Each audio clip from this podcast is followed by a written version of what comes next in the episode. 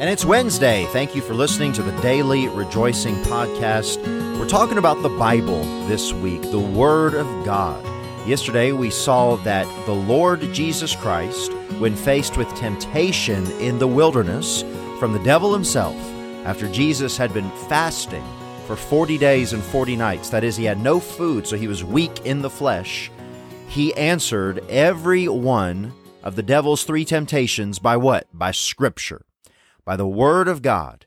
He said, It is written, Man shall not live by bread alone, but by every word that proceedeth out of the mouth of God. Every word is important. Now, we believe we have an every word Bible. You'll not hear me when I'm preaching correcting the Bible as I go along. Uh, how silly. we have the preserved Word of God. And I'm so thankful that I have that confidence and I'd like to talk to you today about how important that is to you. And of course, being in the good kind of church that's going to preach straight the word of God and help you that way and nourish your spirit. But, you know, if you're in a church that's got a Sunday morning, Sunday night, Wednesday night, uh, plus a Sunday school type schedule, that's, that's my kind of church. And if you're in that kind of church, then you are going to get, I guess that'd be four meals, could we say, four spiritual meals, four sermons from the Bible. And if you've got a, a good teacher, a good preacher there, you're going to have four meals a week spiritually. Now, let me ask you this How many of you like to eat? You like to eat? Man, I went to the Western North Carolina Fair over by the Asheville airport the other day, and one good thing about the fair is the fair food. You know, I, I, I, good. I, I guess it's relative. What you mean by good? Obviously, not good for you. There's no like smoothie bar or salad stand at the fair, but good as in it tastes good at the time. And so my kids are getting to the age, especially the older ones, where they really want to ride those rides. And it just so happens that I am leaving that age right now where I really want to ride the rides. I'm content to watch them. And they said, Daddy, will you ride with me? Will you ride with me? And I was thinking about doing one or two, but I rode one last year. And after the first one, I was like, yeah, I'm going to ride every ride. And it was not as I remembered it. I rode the first ride and I was all set with rides for the evening. And I made sure this time not to ride any rides. I was supportive. I made sure they were good. I stood there. I cheered them on. I cheer you on. I sang to them but I did not ride any rides. And here was the big reason because I was not going to miss out on the fair food. And the fair food is something you don't eat if you're feeling a little nauseated. It will make it worse. It's probably going to make you nauseated anyways, rides or not. But man, I saw somebody walking around. I saw Italian sausage. I saw funnel cakes, which is, you know what that is. It's just deep fried sugar dough. And so, I mean, just it ticks the box. Everything that you're not supposed to have, that's right there. That's what it is. And dip it in syrup. just butter. Okay, it could not be worse. But the thing that caught my eye was a ginormous Fred Flintstone size turkey leg. And that was, man, I, wa- I didn't see a price. I walked up. I didn't see a price. I asked him how much it was. But honestly, whatever the price was, I was going to get me that turkey leg. And I gnawed on that thing like a caveman for about 25 minutes and then threw the carnage and the trash, wiped my mouth with my sleeve and said, another. No, I didn't. That was quite enough. The one turkey leg. And that was, that was fantastic. And I like to eat, but you know what? When I got home about uh, so many hours later, not too many hours, I was back in the fridge again trying to find that late night snack before bed. Because, you know, I like to eat. I try not to eat too much, more than I need, but I like to eat. And I think you probably like to eat as well. Now, what if I decided as part of a new regimen, I was going to eat, oh, four times per week? Now, do you think that I would be a strong, healthy man? Or do you think I'd be a little shrimp of a dude. I'd probably be a little shrimp. Probably be too skinny. I'd probably be, like I said, irritable. Yesterday, Jesus, if Jesus were in the flesh, I don't like to say Jesus were irritable, but I'm saying if I had not eaten in 40 days, I would be a little cranky. All right, you, uh, my lunch is late. I'm a little cranky. So I just confess my faults to you here on the podcast.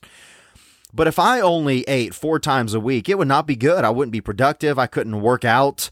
I wouldn't be able to think straight. It, it just wouldn't be good. That wouldn't be healthy for me at all. And you understand that.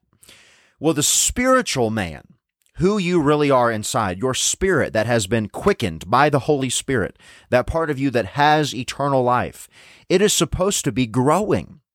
Now, how do you grow in your spiritual life?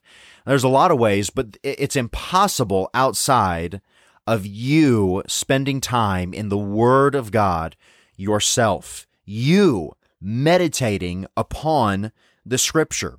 Job said in Job 23 12, Neither have I gone back from the commandment of his lips.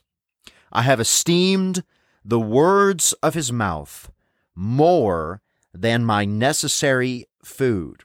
He says, I have esteemed the words of his mouth more than my necessary food. He's considered the word of God more, higher than, more important than Job's necessary food. Not his dessert or his fourth meal at the end of the day after his fair feast at the Western North Carolina Fair, but his necessary food. His food that if he doesn't get this, his physical body is going to starve. He esteemed the Word of God and the nourishment that it was to his inner man, his spirit, more important than his food. Do you and I think that way? I, I'm convinced that there is no turning around this country, no revival in our churches, in our individuals, in our families until we put the Word of God in its rightful place in our lives, its rightful place of importance, of priority. You wouldn't ever consider going a whole day without eating unless you know you were trying to and you were fasting for a reason. And that takes a lot of discipline because your body your physical body cries out for that food. It says feed me feed me. It, it tells you in the work meeting it growls to you. In the car it it screams at you from your stomach you better feed me. So you've got to nourish your body. You feed your body. Well, your inner man, your spiritual man, it needs the Word of God. And you might not notice it. But if you starve that spiritual man, that spiritual man gets weak. It gets ineffective, as in for handling, uh, as in handling temptation and so forth as it comes your way, as in discerning right and wrong.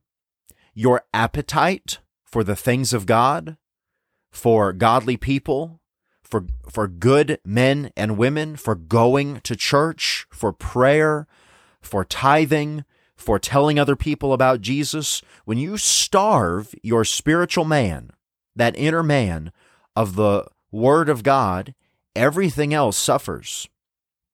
You might be miserable today. You might be dealing with some kind of uh, uh, abiding, consistent depression.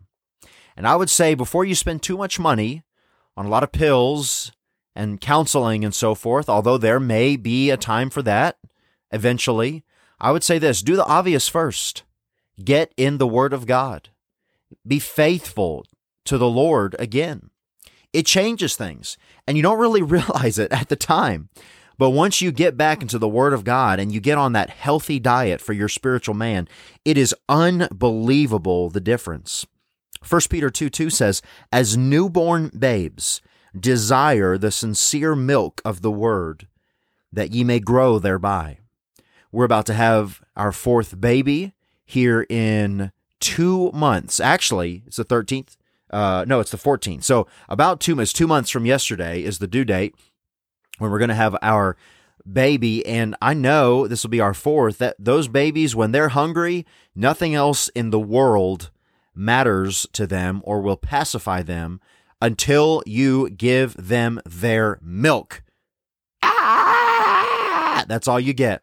Their their rattle doesn't matter. Their peekaboo game does not console them. You can put them in a little bouncer, a little thing that that vibrates to distract them. You can put them under a mobile with the dangly things to keep them interested. You can hold them. You can uh, kind of bounce them up and down a little bit, and you not shake them. I didn't say shake them, but you know gently bounce them up. Oh baby, you can go. Oh baby, you can sing to them all the things that they suggest you do. But if that baby is hungry, that baby will not be happy or will not stop crying until they eat.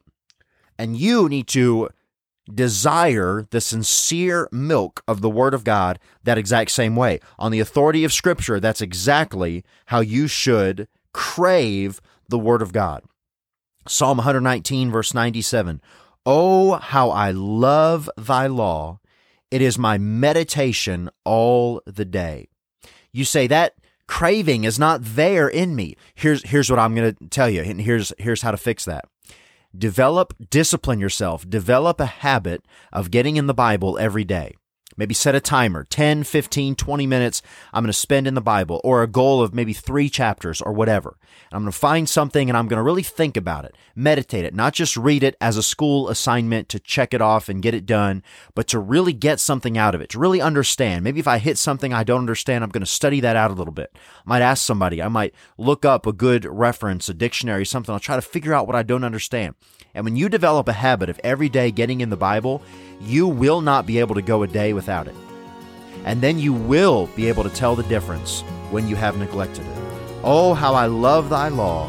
It is my meditation all the day. Develop the habit of loving the Bible and esteeming the words of God, the Word of God, more than even your necessary food.